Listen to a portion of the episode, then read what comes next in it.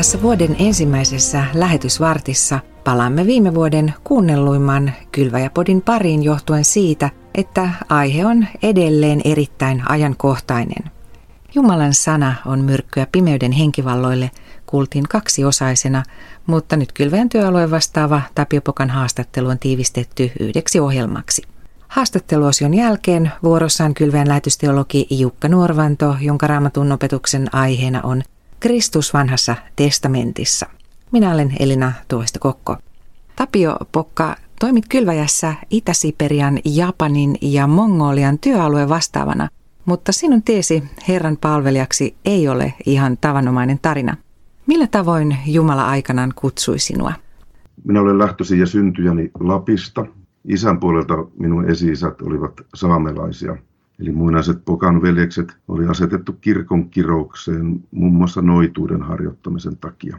Uskon, että tuo muinaisten esiisien uskonnollinen suuntautuminen ja siihen liittyvä jonkinlainen vastarinta ja välillä kai suorastaan vihamielisyyskin suhteessa kristilliseen uskoon ja kristilliseen kirkkoon. Uskon, että se on kulkeutunut minuunkin asti suvun perintönä.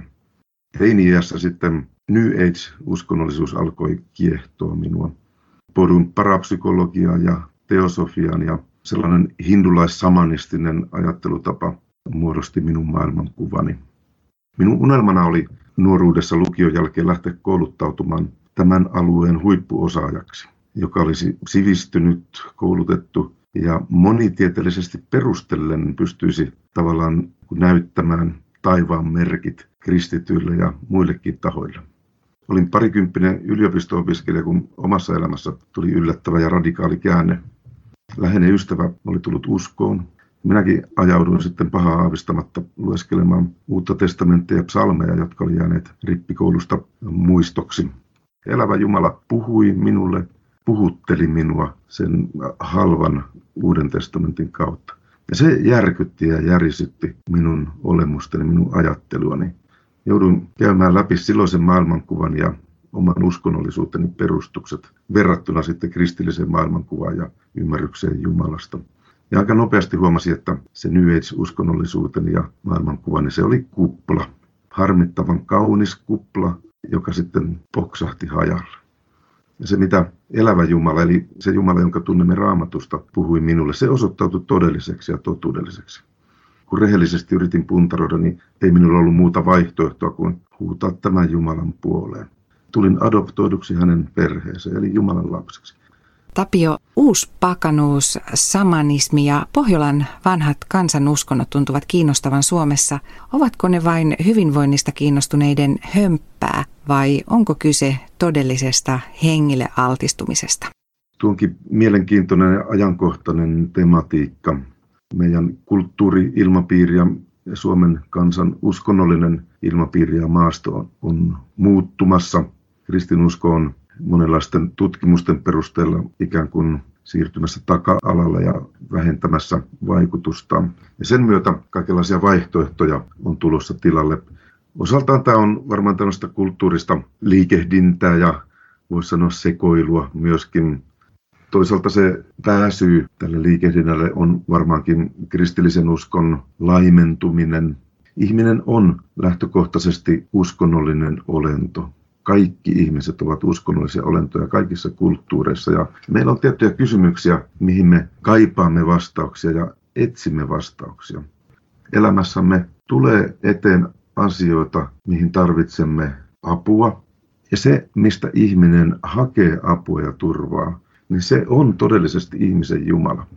Ja tässä valossa voimme ajatella, että tämmöinen vanha kansan uskonnollisuus, samanististyyppinen tai jopa viikinkiajan uskonnollisuus, uuspakanuus, samanistiset erilaiset ilmiöt, harjoitukset ja idästä tulevat, vaikka mitä sieltä tänä päivänä löytyykin, niin ne kukin tarjoavat tämän ajan suomalaiselle sellaisen tarttumapinnan näihin ikään kuin näkymättömiin voimiin, korkeampiin voimiin. Kristittynä, jos tätä ajattelemme, niin Kysymys on Jumalakorvikkeista. Tällä tarttumapinnalla sitten on tarjolla myöskin todellinen yhteys näkymättömään luomakuntaan, henkiolentoihin, siis pimeyden henkivaltoihin. Se on tarjolla. Tapio Pokka, Olit perheesi kanssa vuodet 1992 ja 2003 kylväjän lähettäminä seurakuntatyössä Kopen alueella Länsi-Japanissa.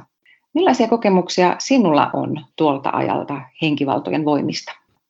Sillä Japanissa elettyjen vuosien aikana havaitsin sen, että mitä raamatussa kerrotaan Jumalaa vastustavista pimeyden henkivalloista, se on erittäin ajankohtaista valitettavasti tänäkin päivänä. Ja se on hyvin laajasti paikallisten Itä-Aasian ihmisten omankin kokemuksen mukaista. Japani varsinkin on New Age-vaikutteiden ja suoraan sanottuna satojen erilaisten mitä kummallisimpien okkultististen uskontojen sikiämisaluetta – henkivaltoihin liittyvien olentojen ja ilmiöiden kanssa minä itsekin jouduin jatkuvasti tekemisiin, koska ne olivat niin konkreettisia ilmiöitä ihmisten elämässä. Monet ihmiset ovat kohdanneet heidänkin kokemuksen mukaan pimeydestä tulevia henkiolentoja ja ovat ongelmissa niiden kanssa hädässä. Moni sitten pakon sanelemana lähtee hakemaan apua eri uskonnoista ja sitten lopulta, kun mistään ei löydy todellista apua, niin moni päätyy sitten kristillisen seurakunnan yhteyteen ja, ja siellä monet ovat löytäneet avun, saaneet vapautuksen näistä henkiolennoista ja niiden tuomista ongelmista. Mitä sinä olet oppinut Kristuksesta, kun olet joutunut kosketuksiin pahojen voimien kanssa? Pimeyden henkivallat ja itse asiassa niiden se kuuluisa johtajakin ovat luotuja olentoja ja sen myötä rajallisia. Jumala on ihan eri kategoriassa. Nuo pimeyden henkiolennot, henkivallat, ovat saaneet alkunsa Jeesuksen kätten kautta, niin kuin kolossalaiskirjan ensimmäinen luku meille kertoo. Itse asiassa niiden elämä on joka hetki riippuvainen Jeesuksen armollisesta ylläpidosta. Minusta tämä on suorastaan riemastuttava ajatus ja laittaa hymyn kasvoille. Tämän rajallisuuden seurauksena ne joutuvat väistymään Jumalan tieltä. Ja tämä on totta. Se, että Jumalan sana on voimallinen, se on myrkkyä henkivalloille. Samoin rukous tietenkin, eli turvautuminen ja tarttuminen Jumalan lupauksiin Jeesuksessa Kristuksessa. Tämä oli niin kuin 2000-luvun länsimaiselle ihmisille todella ihana havainto, että tämä näkymätön maailma ei ole muuttunut Jeesuksen ajoista sinänsä. Henkimaailma on toki todellinen ja ne ilmiöt siellä piinallisen todellisia, mutta sitä todellisempi on myöskin se yksinkertainen apu, jonka Jeesus Kristus voi tuoda ja tuo näihin haasteisiin. Siinä haastateltavana oli Kylväjän Itä-Siperian, Japanin ja Mongolian työalue vastaava Tapio Pokka. Jumalan sana on myrkkyä pimeyden henkivalloille oli viime vuoden kuunnelluin Kylväjäpod ja se kuultiin aiemmin kaksiosaisena – mutta nyt Tapion haastattelu on tiivistetty yhdeksi ohjelmaksi. Alkuperäisversiot löytyvät edelleen Kylväjäpodista, joka on saatavilla useissa palveluissa. Ja seuraavaksi Kylväjän lähetysteologi Jukka Norvannon raamatun opetuksen aiheena on Kristus vanhassa testamentissa. Tässä hetkessä on tarkoitukseni pohtia, millä tavalla voisimme löytää Herran Jeesuksen vanhan testamentin sivuilta. Ja kaikkein helpointa on katsoa, miten uusi testamentti opastaa meitä siinä asiassa. Siitä paljastuu, että ensimmäinen ihminen Aadam on tärkeä Jeesuksen ennakkokuva. Jumalahan asetti Aadamin asumaan Edenin puutarhaan ja pitämään siitä huolta. Puutarha oli ikään kuin maailma pienoiskoossa, sen keskipiste. Sillä oli elämän puu, josta Aadamilla oli lupa syödä aina kun siltä tuntui. Siellä oli myös hyvän ja pahan tiedon puu, josta ei saanut syödä, ja niin kuin Eeva Kärmeelle sanoo, Siihen ei saanut edes koskea. Muuten seuraisi kuolema. Mooseksen aikana Israelin kanssa sai Jumalalta tehtäväksi rakentaa pyhäkköteltan, johon kuului esipiha ja telttamaja, joka puolestaan oli jaettu pyhän ja kaikkein pyhimpään. Se rakennelma muistutti monessa suhteessa Eidenin puutarhaa. Pyhä osastossa oli seitsemänhaarainen kynttilä, jossa piti olla jatkuvasti tuli. Se oli muistuttamassa luomiskertomuksessa mainittuja taivaan valoja. Pyhässä tuli olla myöskin aina 12 leipää muistuttamassa siitä, että paratiisissa ihmisille oli jatkuvasti ruokaa tarjolla. Kaikkien pyhimmässä oli liiton arkku, jonka sisällä oli liiton taulut, eli Jumalan antamat käskyt. Liiton arkun päällä oli kerubit kannattelemassa Jumalan näkymätöntä valtaistuinta. Ja tuohon liitonarkkuun koskeminenkin merkitsi ihmiselle kuolemaa, niin kuin hyvän ja pahan tiedon puuhunkin koskeminen paratiisissa. Syntiinlankemuksesta pyhähköteltassa muistutti tuo väliverho pyhän ja kaikkein pyhimmän välillä sekä sen edessä oleva suitsutusastia, joka kertoi rukouksesta. Ja rukoushan kohosi Jumalan luo vain väliverhon läpi, ei siis enää suoraan. Juutalaisuudessa on ajateltu, että ennen lankeemusta Aadam hoiti paratiisissa papillisia tehtäviä, niin kuin Aaron myöhemmin pyhäkköteltalla. Adam huolehti siitä, että luomakunnassa asiat tapahtuivat Jumalan tahtomalla tavalla. Siellä hän oli myös jatkuvassa yhteydessä Jumalaan, eikä väliverhoa ollut erottamassa ihmistä ja Jumalaa toisistaan. Elämän puista syöminenkin merkitsi ikuista elämää hänelle. Tämä tausta on hyvä pitää mielessä, kun katsomme, mitä Uudessa testamentissa kerrotaan Jeesuksesta, jota Paavali kutsuu toiseksi tai viimeiseksi Aadamiksi. Jeesuksella oli koko ajan samanlainen yhteys isän kuin ensimmäisellä Aadamilla paratiisissa. Mikään synti ei rikkonut sitä yhteyttä ennen kuin hänen päälleen sälytettiin meidän kaikkien synti, minkä vuoksi hän koki Jumalan hylkäämisen eli täydellisen eron Jumalasta. Mutta sitä ennen mikään ei rikkonut hänen suhdettaan isään, niin kuin mikään ei ollut rikkonut Aadamin ja Jumalankaan välistä suhdetta ennen lankeemusta. No meidän kannaltamme nämä seikat ovat tärkeitä, koska koko ihmiskunta oli edustettuna niin ensimmäisessä kuin myöskin toisessa Aadamissa. Kun Aadam lankesi, mekin lankesimme. Mutta kun Jeesus voitti kuoleman, synnin ja paholaisen vallan ylösnousemuksen aamuna, myös kaikkien ihmisten synnit oli sovitettu. Sitä ilosanomaa opetuslapset lähetettiin kuuluttamaan koko maailmaan. Tämä mahtava uutinen on meillekin jatkuvan ilon aihe. Jeesus otti kantaakseen jokaisen ihmisen syntivelan, siis sinun ja minunkin. Sitä Paavali selittää roomalaiskirjan viidennessä luvussa näin. Niin kuin yhden ihmisen tottelemattomuus teki kaikista syntisiä, niin yhden kuuliaisuus tekee kaikista vanhurskaita.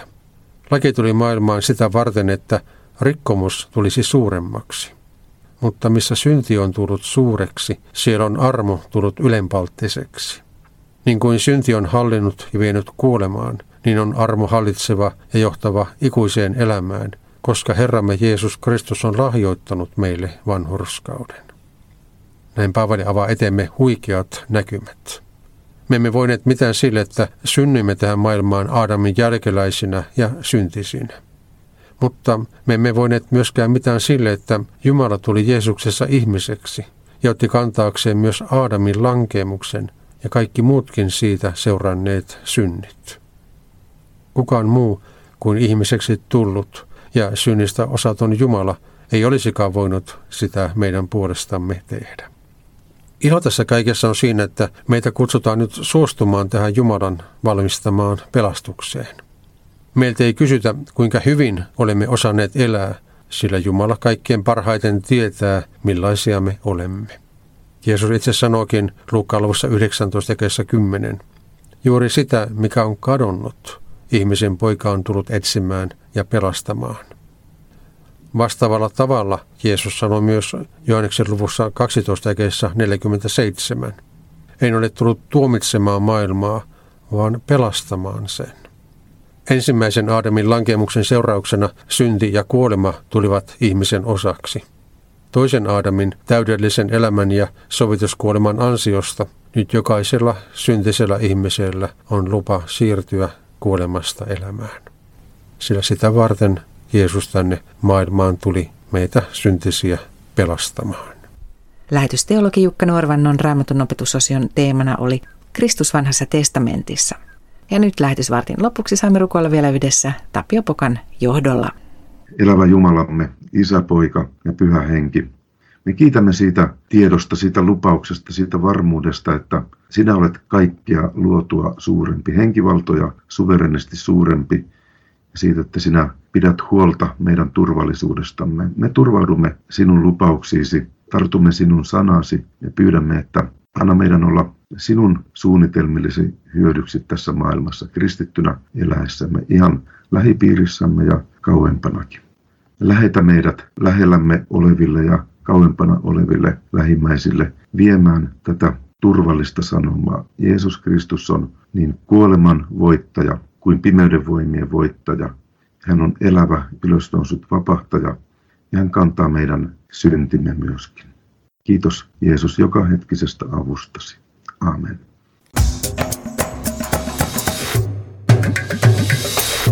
Kylvaja.fi